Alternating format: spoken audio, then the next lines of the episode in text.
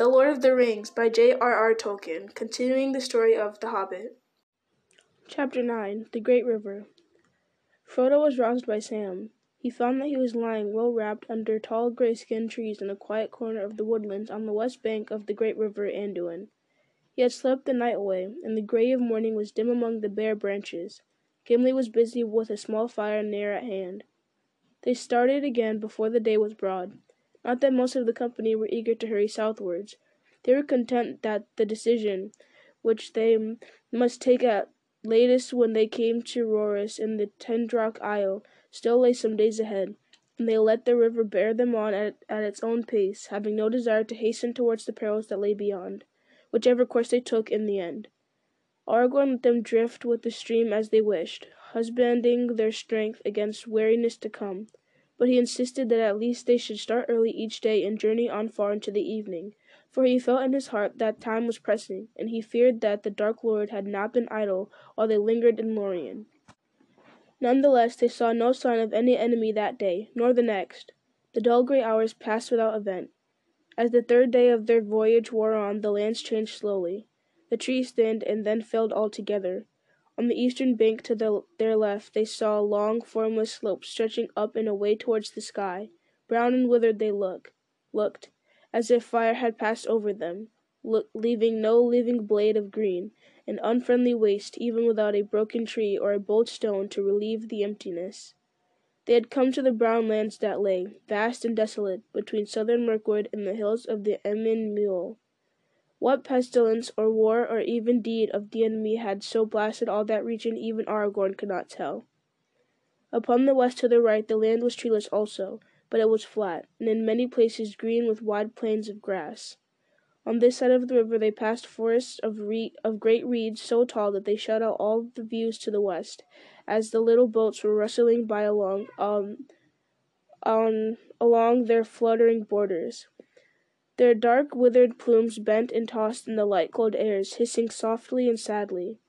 Here and there through openings Frodo could catch sudden glimpses of rolling meads, and far beyond the hills in the sunset, and away on the edge of sight a dark line, where marched the southernmost ranks of the misty mountains.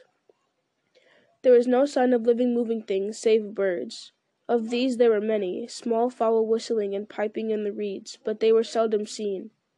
Once or twice the travelers heard the rush and whine of swan, swan wings, and looking up they saw a great phalanx streaming along the sky. Swans, said Sam, and mighty big ones too. Yes, said Aragorn, and they are black swans. How wide and empty and mournful all this country looks, said Frodo. I always imagined that as one journeyed south it got warmer and merrier, until winter was left behind forever. But we have not journeyed far south yet, answered Aragorn. It is still winter, and we are far from the sea. Here the world is cold and until the sudden spring, and we may yet have snow again. For away down in the bay of Belfalas, to which Anduin runs, it is warm and merry, maybe, or would be but for the enemy. But here we are not above sixty leagues, I guess, south of the South Farthing, away in your shire, hundreds of long miles yonder. You are looking now southwest across the north plains of the Riddermark, Rohan, the land of the horse lords. Ere long we shall come to the mouth of the Limlight that runs down from Fangorn to, the, to join the great river. That is the north boundary of Rohan, and of old all that lay between Limlight and the White Mountains belonged to the Rohirrim. It is a rich and pleasant land, and its grass has no rival. But in these evil days folk do not dwell by the river or ride often to its shores. Anduin is wide, yet the orcs can shoot their arrows far across the stream, and of late it is said they have dared to cross the water and raid the herds of and studs of Rohan. Sam looked from bank to bank uneasily. The trees had seemed hostile before, as if they harbored secret eyes and lurking dangers. Now he wished that the trees were still there. He felt the company was too naked, afloat in little open boats in the midst of shelterless lands, and on a river that was the frontier of war. The next day or two, as they went on, borne steadily southwards, this feeling of insecurity grew on all the company. For a whole day they took to their paddles and hastened forward. The bank slid by. Soon the river broadened and grew more shallow. Long stony beaches sat lay upon the east, and they were and there were gravel shoals in the water, so that careful steering was needed. The brown lands rose into bleak wolds, over which flowed a chill air from the east. on the other side of the meads had become rolling downs of withered grass amidst the land of fen and tussock. Frodo shivered, thinking of the lawns and fountains, the clear sun and gentle rains of Lothlorien. There was little speech and no there was little speech and no laughter in any of the boats. Each member of the company was busy with his own thoughts. The heart of Legolas was running under the stars of a summer night in some northern glade of the beech woods. Gimli was fingering gold in his mind and wondering if it were fit to be wrought into the housing of the lady's gift. Merry Pippin in the middle boat were ill at ease, for Boromir sat muttering to himself, sometimes biting his nails as if some restlessness of doubt consumed him, sometimes seizing a paddle and driving the boat close behind Aragorn's. Then Pippin, who sat in the bow looking back, caught a queer gleam in his eye, as he peered forward gazing at Frodo. Sam had long ago made up his mind that, though boats were maybe not as dangerous as he had been brought up to believe, they were far more comfortable than even he had imagined. He was cramped and miserable, having nothing to do but stare at the winter lands crawling, crawling by and the grey water on either side of him. Even when the paddles were in use, they did not trust Sam with one. As dusk drew down on the fourth day, he was looking back over the bowed hand, heads of Frodo and Aragorn in the following boats. He was drowsy and longed for camp and the feel of earth under his toes. Suddenly something caught his sight. At first he stared at it listlessly. Then he rubbed then he sat up and rubbed his eyes. When he looked again he could not see it any more. The night they that night they camped on a small eyot close to the western bank. Sam lay rolled in blankets beside Frodo. I had a funny dream an hour or two before we stopped, Mr. Frodo, he said. Or maybe it wasn't a dream. Funny it was anyway. Well, what was it? said Frodo, knowing that Sam would not settle down until he had told his tale, whatever it was. I haven't seen or thought of anything to make me smile since we left Lothlorien. It wasn't funny that way, Mr. Frodo. It was queer, all wrong if it wasn't a dream, and you had best hear it. It was like this. I saw a log with eyes. The log's all right, said Frodo. There are many in the river, but leave out the eyes. That I won't, said Sam. 'Twas the eyes as made me sit up, so to speak. I saw what I took out to be a log floating along in the half light behind Gimli's boat, but I didn't give much heed to it. Then it seemed as if the log was slowly catching us up, and that was peculiar, as you might say, seeing as we were all floating on the stream together. Just then I saw the eyes, two pale sort of points, shiny like, on a hump at the near end of the log. What's more, it wasn't a log, for it had paddle feet, like a swan's almost, only they seemed bigger and kept dipping in and out of the water. That's when I sat right up and rubbed my eyes, meaning to give a shout if it was still there when I had rubbed the drowse out of my head. For the whatever it was was coming along fast now and getting close behind Gimli. But whether those two lamps spotted me moving and staring, or whether I came to my senses, I don't know. When I looked again, it wasn't there. Yet I think I caught a glimpse, with the tail of my eye, as the saying is, of something dark shooting under the shadow of the bank. I couldn't see no more eyes, though. I said to myself, Dreaming again, Sam Gamgee, I said, and I said no more just then, but I've been thinking since, and now I'm not so sure. What do you make of it, Mr. Frodo? I should make nothing of it but a log in the dusk and sleep in your eyes, Sam, said Frodo, if this was the first time that, that those eyes had been seen. But it isn't. I saw them away back north before we reached Lorien, and I saw a strange creature with eyes climbing to the flet that night. Haldir saw it too. And do you remember the report of the elves that went after the orc band? Ah, said Sam, I do. And remember more too. I don't like my thoughts, but thinking of one thing and another and Mr. Bilbo's stories and all, I fancy I could put a name on the creature at a guess. A nasty name. Gollum, maybe. Yes, that is what I have feared for some time, said Frodo. Ever since the night on the flet, I suppose he was lurking in Moria, and picked up our trail then, but I hoped that our stay in Lorien would have thrown him off the scent again. The miserable creature must have been hiding in the woods by the Silverlode, watching us start off. That's about it, said Sam. And we'd better be a bit more watchful ourselves, or we'll feel some nasty fingers round our necks one of these nights, if we ever wake up to feel anything. And that's what I was leading up to. No need to trouble Strider or the others tonight. I'll keep watch. I can sleep tomorrow, being no more than luggage in a boat, as you might say. I might, said Frodo, and I might say luggage with eyes. You shall watch, but only if you promise to wake me halfway towards morning, if nothing happens before then. In the dead hours, Frodo came out of a deep, dark sleep to find Sam shaking him. It's a shame to be waking you, whispered Sam, but that's what you said. There's nothing to tell, or not much. I thought I heard some soft plashing and a sniffing noise a while back, but you hear a such a lot of such queer noise sounds by a river at night. He lay down, and Frodo sat up, huddled in his blankets, and fought off his sleep. Minutes or hours passed slowly, and nothing happened. Frodo was just yielding to the temptation to lie down again when a dark shape, hardly visible, floated close to one of the moored boats. A long whitish hand could be dimly seen as it shot out and grabbed the gunwale. Two, two pale lamp-like eyes shone coldly as they peered inside, and then they lifted and gazed up at Frodo on the eyot. They were no more than a yard or two away, and Frodo heard the soft hiss of intaken breath. He stood up, drawing Sting from its sheath, and faced the eyes. Immediately their light was shut off. There was another hiss and a splash, and the dark log shape shot away downstream into the night. Aragorn stared in, stared in his sleep, turned over, and sat up. What is it? he whispered, springing up and coming to Frodo. I felt something in my sleep. Why have you drawn your sword? Gollum, answered Frodo or at least so I guess. Ah, said Aragorn, so you know about our little footpad, do you? He padded after us all through Moria and right down to Nimrodel. Since we took to boats, he has been lying on a log and paddling with hands and feet. I've tried to catch him once or twice at night, but he's slyer than a fox and as slippery as a fish. I hoped the river voyage would beat him, but he is too clever a waterman. We shall have to try going faster tomorrow. You lie down now, and I will keep watch for what is left of the night. I wish I could lay my hands on the wretch. We might have we might make him useful, but if I cannot but if I cannot we shall have to try and loose him. He is very dangerous, quite apart from murder by night on his own account. He may put any enemy that is about on our track. The night passed without Gollum showing so much as a shadow again, and that the company kept a sharp lookout, but they saw no more of Gollum while the voyage lasted. If he was still following, he was very he was wary and cunning. At Aragorn's bidding they paddled now for long spells, and the banks went swiftly by.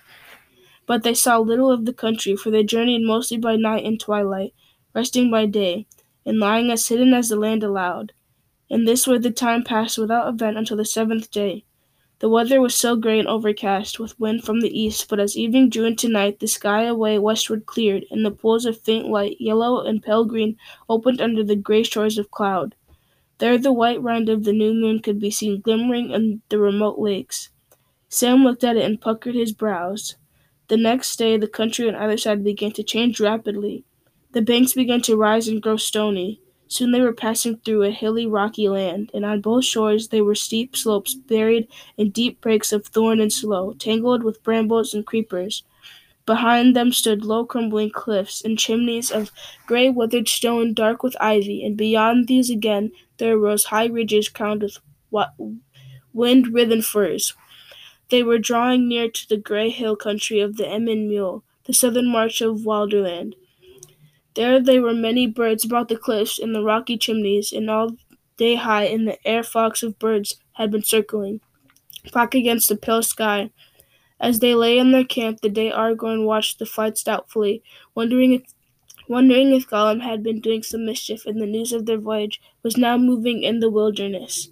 Later, as the sun was setting and the company was stirring, stirring and getting ready to start again, he described a dark spot against the fading light a great bird high and far off, now wheeling, now flying on slowly southwards. What is that, Legolas? he asked, pointing to the northern sky. Is it, as I think, an eagle? Yes, said Legolas. It is an eagle, a hunting eagle. I wonder what that forebodes. It is not far from the mountains. We will not start until it is fully dark, said Aragorn. The eighth night of their journey came. It was silent and windless. The grey east wind had passed away. The thin crescent of the moon had fallen early into the pale sunset, but the sky was clear above, and though far away in the south there were great ranges of cloud that still shone faintly, and the west stars glinted bright.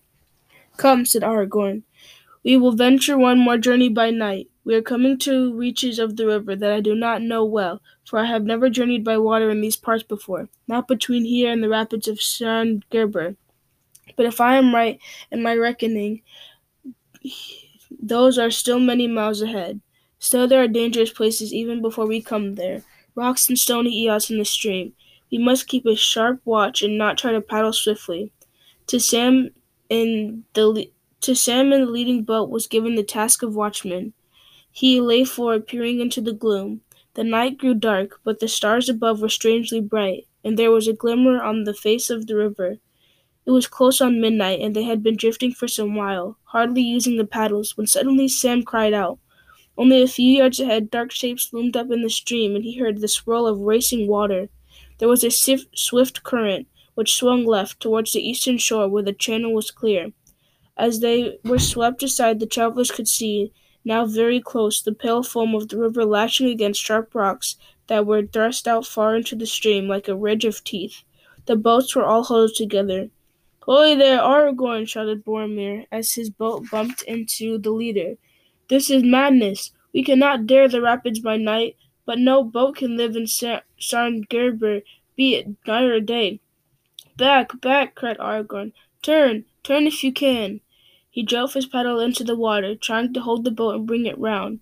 I am out of my reckoning, said Frodo. I did not know that we had come so far. Anduin flows faster than I thought. Sarn Gebir must be close at hand already.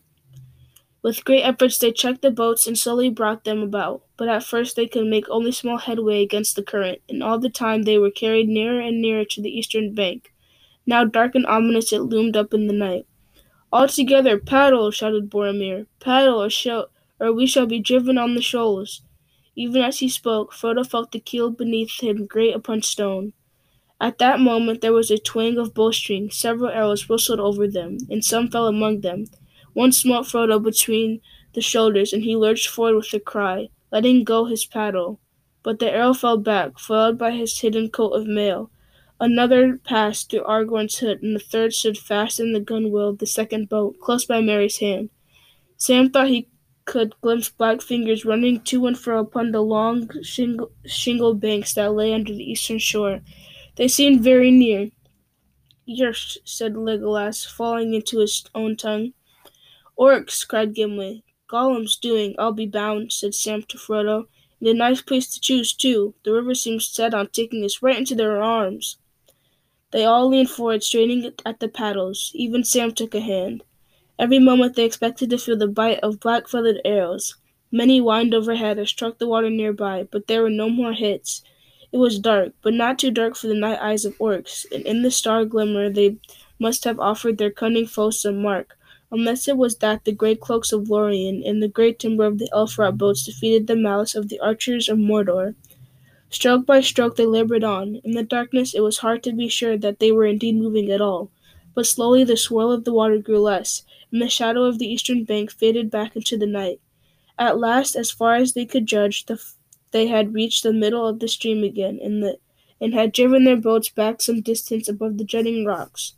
Then, half turning, they thrust them with all their strength towards the western shore. Under the shadow of bushes leaning out of the water, they halted and drew breath. Legolas laid his paddle and took up the bow that he had brought from Lorien. Then he sprang ashore and climbed a few paces up the bank. Stringing the bow and fitting an arrow, he turned, peering back over the river into the darkness. Across the water there were shrill cries, but nothing could be seen. Frodo looked up at the elf standing tall above him. As he gazed into the night, seeking a mark to shoot at it, his head was dark, crowned with sharp white stars, and glittered in the black pools of the sky behind. But now, rising and sailing up the south, the great clouds advanced, sending out dark outriders into the starry fields. A sudden dread fell upon the company. Elbereth Gilthoniel, sighed Legolas as he looked up. Even as he did so, a dark shape like a cloud, and yet not a cloud, for it moved far more swiftly, came out of the blackness in the south, and sped towards the company, blotting out all light as it approached. Soon it appeared as a great winged creature, blacker than the pits in the night. Fierce voices rose up to greet it from across the water. Frodo felt a sudden chill running through him and clutching at his heart. There was a deadly cold, like the memory of an old wound, in his shoulder. He crouched down, as if to hide. Suddenly the great bow the great bow of Lorien sang. Shrill went the arrow from the elven string. Frodo looked up. Almost above him the winged shape swerved. There was a harsh croaking scream as it fell out of the air, vanishing down into the gloom of the eastern shore. The sky was clean again. There was a tumult of many voices far away, cursing and wailing in the darkness, and then silence. Neither shaft nor cry came again from the east that night. After a while, Aragorn led the boats back upstream. They felt their way along the water's edge for some distance until they found a small shallow bay. A few low trees grew there close to the water, and behind them rose a steep rocky bank. Here the company decided to stay and await the dawn. It was useless to attempt to move further by night. They made no camp and lit no fire, but lay huddled in the boats, moored close together. Praise be the bow of Galadriel and the hand and eye of Legolas, said Gimli, as he munched a, wa- a wafer of lembas. That was a mighty shot in the dark, my friend. Who can say what it hit? said Legolas. I cannot, said Gimli, but I am glad that the shadow came no nearer. I liked it not at all. Too much it reminded me of the shadow in Moria, the shadow of the Balrog, he ended in a whisper. It was not a Balrog, said Frodo, still shivering with the chill that he had that had come upon him. It was something colder. I think it was. Then he paused and fell silent. What do you think? asked Boromir eagerly, leaning from his bow as if he was trying to catch a glimpse of Frodo's face. I think. No, I will not say, answered Frodo. Whatever it was, was its fall has just made our enemies. So it seems, said Aragorn. Yet there, yet where they are and how many and wait and what they will do next we do not know. The night we must all be sleepless. Dark hides us now, but what the day will show who can tell. Have your weapons close to hand. Sam sat tapping the hilt of his sword as if he were counting on his fingers and looking up at the sky. It's very strange, he murmured. The moon's the same in the Shire and in Lodorland, or it ought to be, but either it's out of it, but either it's out of its running, or I'm all wrong in my reckoning. You'll remember, Mr. Frodo, the moon was waning as we lay on the flat up in that tree, a week from the full, I reckon, and we'd been a week on the way last night, when up pops a new moon as thin as a nail paring, as if we had never stayed no time in the Elvish country. Well, I can remember three nights there for certain, and I seem to remember several more, but I would take my oath, and it was never a whole month. Any more would think that time did not count in there. And perhaps that was the way of it, said Frodo. In that land, maybe we were in a time that was el- that has elsewhere long gone by. It was not, I think, until Silverlode bore us back to Anduin that we returned to the time that flows through mortal lands to the great sea. I don't remember any moon, either new or old, in Caras Galadhon, only stars by night and sun by day. Legolas started in his boat. Nay, time does not tarry ever, he said, but change and growth is not in all things and places alike. For the elves the world moves, and it moves both very swift and very slow. Swift because themselves change little, and all else by fleets. All and all else fleets by. It is grief to them. Slow because they need not count the running years, not for themselves. The passing seasons are but ripples ever repeated in the long, long stream. Yet beneath the sun all things must wear to an end at last. But the wearing is slow in Lorien, said Frodo. The power of the lady is on it, which are the hours, though they seem short, though short they seem in Caras Galadhon, where Galadriel wields the elven ring. That should not have been said outside Lorien, not even to me, said Aragorn. Speak no more of it. But so it is, Sam. In that land you lost your count. The time floats swiftly by us. As for the elves, the old moon passed, and a new moon waxed and waned in the world outside while we tarried there. And yestereve a new moon came again. Winter is nearly gone. Time flows on to a spring of little hope. The night passed silently. No voice or call was heard again across the water. The travelers huddled in their boats felt the changing of the weather. The air grew warm and very still under the great moist clouds that had floated up from the south and the distant seas. The rushing of the river over the rocks of the rapids seemed to grow louder and closer. The twigs of the trees above them began to drip. When the day came, the mood of the world about them had become soft and sad. Slowly the dawn grew to a pale light, diffused and shadowless. There was mist on the river, and a white fog swathed the shore. The far bank could not be seen. I can't abide fog, said Sam, but this seems to be a lucky one. Now perhaps we can get away without those cursed goblins seeing us. Perhaps so, said Aragorn, but it will be hard to find the path unless fog lifts a little later, later on. We must find the path if we are to pass Sarn Gebir and come to the Emyn Muil. I do not see why we should pass the rapids or follow the river any further, said Boromir. If the Emyn Muil lie before us, then we can abandon these cockle boats and strike westward and southward until we come to the Entwash and cross into my own land. We can, if we are making for Minas Tirith, said Aragorn, but that is not yet agreed, and yet such a course may be more perilous than it sounds. The vale of Entwash is flat and fenny, and the fog is a deadly peril there for those on foot and laden. And laden. I will not abandon our boats until we must. The river is at least a path that cannot be missed. But the enemy holds the eastern bank, objected Boromir, and even if you pass the gates of Argonath and come unmolested to the Tindrock, what will you do then? Leap down the falls and land into the marshes? No, answered Aragorn. Say rather that we will bear our boats by the ancient way to the Rauros foot, and there take to the water again. Do you not know, Boromir, or do you choose to forget the North Stair and the high seat upon Head that were made in the days of the great kings? I at least have a mind to stand in that high place again, before I decide my further course. There, maybe, we shall see some sign that will guide us. Boromir held out long against this choice, but when it became plain that Frodo would follow Aragorn wherever he went, he gave in. It is not the way of the men of Minas Tirith to desert their friends at need, he said, and you will need my strength if ever you are to reach the Tindrock.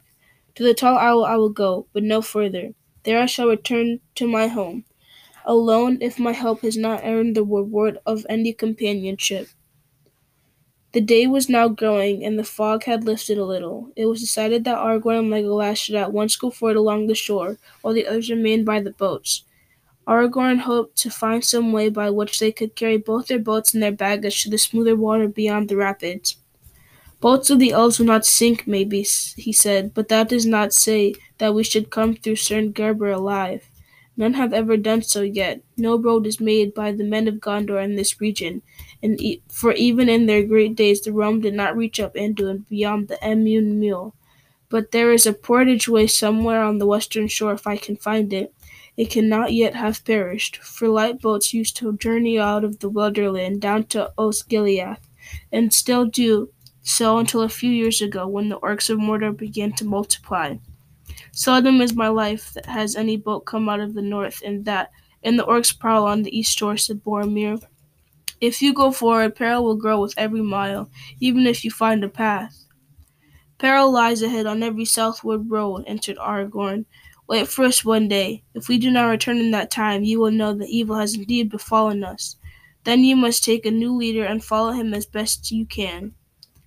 It was with a heavy heart that Frodo saw Aragorn and Legolas climb the steep bank and vanish into the mist, but his fears proved groundless. Only two or three hours had passed, and it was barely midday when the shadowy shapes of the explorers appeared again. All is well, said Aragorn as he clambered down the bank. There is a track, and it leads to a good landing that is still serviceable. The distance is not great. The head of the rapids is half but a ha- is but half a mile below us, and they are little more than a mile long. Not far beyond them, our, the stream becomes clear and smooth again, though it runs swiftly. Our hardest task will be to get our boats and baggage to the old portage way. We have found it, but it lies well back from the water side here, and runs under the lee of a rock, rock, rock wall, a furlong or more from the shore. We do not find where the northward landing lies. If it still remains, we must have passed it yesterday night. We might labor far upstream and yet miss it in the fog. I fear, I fear we must leave the river now and make for the portageway as best we can from here. That would not be easy, even if they were, we were all men," said Boromir. Yet, such as we are, we will try it," said Aragorn. Aye, we will," said Gimli. The legs of men will lag on a rough road, while a dwarf goes on. Be, be the burden twice his own height, Master Boromir. The task proved hard indeed, yet in the end it was done. The goods were taken out of the boats and brought to the top of the bank where there was a level space. Then the boats were drawn out of the bank water and carried up. They were far less heavy than had than had expected. Of what tree growing in the elvish country they were made, not even Legolas knew, but the wood was tough and yet strangely light. Merry and Pippin alone could carry their boat with ease along the flat. Nonetheless, it needed the strength of the two men to lift and haul them over the ground that the company now had to cross. It sloped up away from the river, a, a tumbled waste of gray limestone boulders, with many hidden holes shrouded with weeds and bushes. There were thickets of brambles and sheer dells, and here and there boggy pools fed by waters trickling from the terraces further inland. One by one, Boromir and Aragorn carried the boats, while the others toiled and scrambled after them with the baggage. At last all was removed and laid on the portage way. Then, with little further hindrance, save from sprawling bears, briars, and many fallen stones, they moved forward all together. Fog still hung in veils upon the crumbling rock wall, and to their left mist shrouded the river. They could hear it rushing and foaming over the sharp shelves and stony teeth of Sarn but they could not see it. Twice they made the journey before all it, before all was brought safe to the southern landing. There the portageway, turning back to the waterside, ran gently down to the shallow edge of a little pool. It seemed to have been scooped in the riverside, not by hand, but the water swirling down the Sarn Gebir against a low pier of rock that jutted out some way into the stream. Beyond it, the shore rose sheer into a great cliff, and there was no further passage on those of, uh, for those on foot. Already the short afternoon was past, and a dim, cloudy dusk was closing in. They sat beside the water listening to the confused rush and roar of the rapids hidden in the mist. They were tired and sleepy, and their hearts were, gloom- were as gloomy as the dying day. Well, here we are, and we must pass another night, said Boromir. We need sleep, and even if Aragorn had a mind to pass the gates of Ar- Argonath by night, we are all too tired, except doubt our sturdy dwarf. Gimli made, Gimli made no reply. reply. He was nodding as he sat. Let us rest as much as we can, said can now, said Aragorn. Tomorrow we must journey by day again. Unless the water changes once more and cheats us, we shall have a good chance of slipping through, unseen by any eyes of the eastern shore. But tonight we must watch together in turns, three hours off and one on guard. Nothing happened that night worse than a brief dri- drizzle of rain as hour before dawn. As soon as it was fully light, they started. Already the fog was thinning. They kept as close as they could to the western side, and they could see the dim shapes of the low cliffs rising ever higher, shadowy walls with their feet in the in the hurrying river. In the mid morning the clouds drew down lower, and it began to rain heavily. They drew the skins covers over their boats to prevent them from being flooded and drifted on. Little could be seen before them or about them through the gray falling curtains. The rain, however, did not last long. Slowly the sky above grew lighter, and then suddenly the clouds the clouds broke, and they draggled their fr- draggled fringes trailed away northward up the river. The fogs and the mist were gone. Before the travelers lay a wide ravine with a great rocky side to which clung upon shelves and in narrow crevices a few thorn trees. The channel grew nearer and the river swifter. Now they were speeding along with little hope of stopping or turning, whatever they might meet ahead. Over them was a lane of pale blue sky, above, around them the dark overshadowed river, and before them black shutting out of the sun. The hills of Emyn Muil in which no opening could be seen.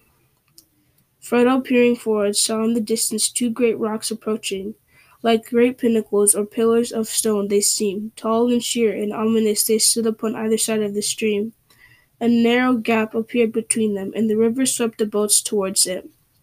Behold the Argonath, the pillars of the kings, cried Aragorn. We shall pass them soon. Keep the boats in line and as far apart as you can. Hold the middle of the stream. As Frodo was borne towards them, the great pillars rose like towers to meet him. Giants they seemed to him vast grey figures silent but threatening. Then he saw that they were indeed shaped and fashioned. The craft and power of old had wrought upon them, and still they preserved through the suns and rains and forgotten years the might like the mighty like likenesses like in which they had been hewn. Upon great pedestals founded in the deep waters stood two great kings of stone. Still, with blurred eyes and crane, craned brows, they, for, they frowned upon the north. The left hand of each was raised palm to outwards in gesture of warning. In each right hand there was an axe. Upon each head there was a crumbling helm and a crown. And crown. Great power and majesty they still wore, the silent wardens of a long vanished kingdom. Awe and fear fell upon Frodo, and he cowered down, shutting his eyes and not daring to look up as the boat drew near. Even Boromir bowed his head as the boat swirled by, frail and fleeting as little leaves under the enduring shadow of the sentinels of Numenor, as they passed into the dark chasm of the gates. Sheer rose the dreadful cliffs to unguessed heights on either side. Far off was the dim sky. The black waters roared and echoed, and a wind screamed over them. Frodo, crouching over his knees, heard Sam in front muttering and groaning. What a place! What a horrible place! Just let me get out of this boat, and I'll never wet my toes in a puddle again, let alone a river. Fear not, said a Strider voice behind him. Frodo turned and saw Strider, and yet not Strider, for the weather-worn ranger was no longer there. In the stern sat Aragorn, son of Arathorn, proud and erect, guiding the boat with skilful strokes. His hood was cast back, and his dark hair was blowing in the wind. A light was in his eyes, a king returning from exile to his own land.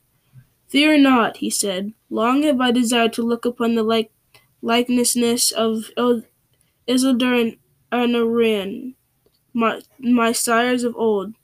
Under the shadow of Elessar, the Elfstone, son of Arathorn, of the house of Val- Valandil's Isildur's son, the heir of Elendil, and not to dread. Then the light of his eyes faded, and he spoke to himself. Would that Gandalf were here! How my heart yearns for Minas Anor and the walls of my own city! But whither now shall I go? The chasm, the chasm was long and dark, and filled with the noise of wind and rushing water and echoing stone. It bent somewhat towards the west, so that at first all was dark ahead. But soon Frodo saw a tall gap of light before him, ever growing. Swiftly it drew near, and suddenly the boat shot through, out into a wide, clear light. The sun, already long fallen from the noon, was shining in a windy sky. The pent waters spread out into a long oval lake, pale Nen Hithoel, fenced by steep gray hills whose sides were clad with trees, but their heads were bare, cold gleaming in the sunlight. At the far southern end rose three peaks, the midmost, some, the midmost stood somewhat forward from the others and sundered from them, an island in the waters, about which the flowing river flung pale shimmering arms. Distant but deep there came up on the wind a roaring sound like the roll of thunder heard far away. Behold, Tol Brandir, said Aragorn, pointing south to the tall peak. Upon the left stands Amon Lhaw, and upon the right is Amon Hen, the hills of hearing and of sight. In these in the days of the great kings there were high seats upon them, and watch was kept there. But it is said that no foot of man or beast has ever been set upon Tol Brandir. Ere the shade of night falls, we shall come to them. I hear the endless voice of Rauros calling. The company rested now for a while, drifting south on the current that flowed through the middle of the lake. They ate some food, and then they took to their paddles and hastened on their way. The sides of the westward hills fell into shadow, and the sun grew round and red. Here and there a misty star peered out. The peaks loomed before them, darkling in the twilight. Rauros was roaring with a great voice. Already night was laid on the flowing waters when the travelers came at last under the shadow of the hills. The tenth day of their journey was over. Wilder land was behind them. They could go no further without choice between the east way and the west. The last stage of the quest was before them.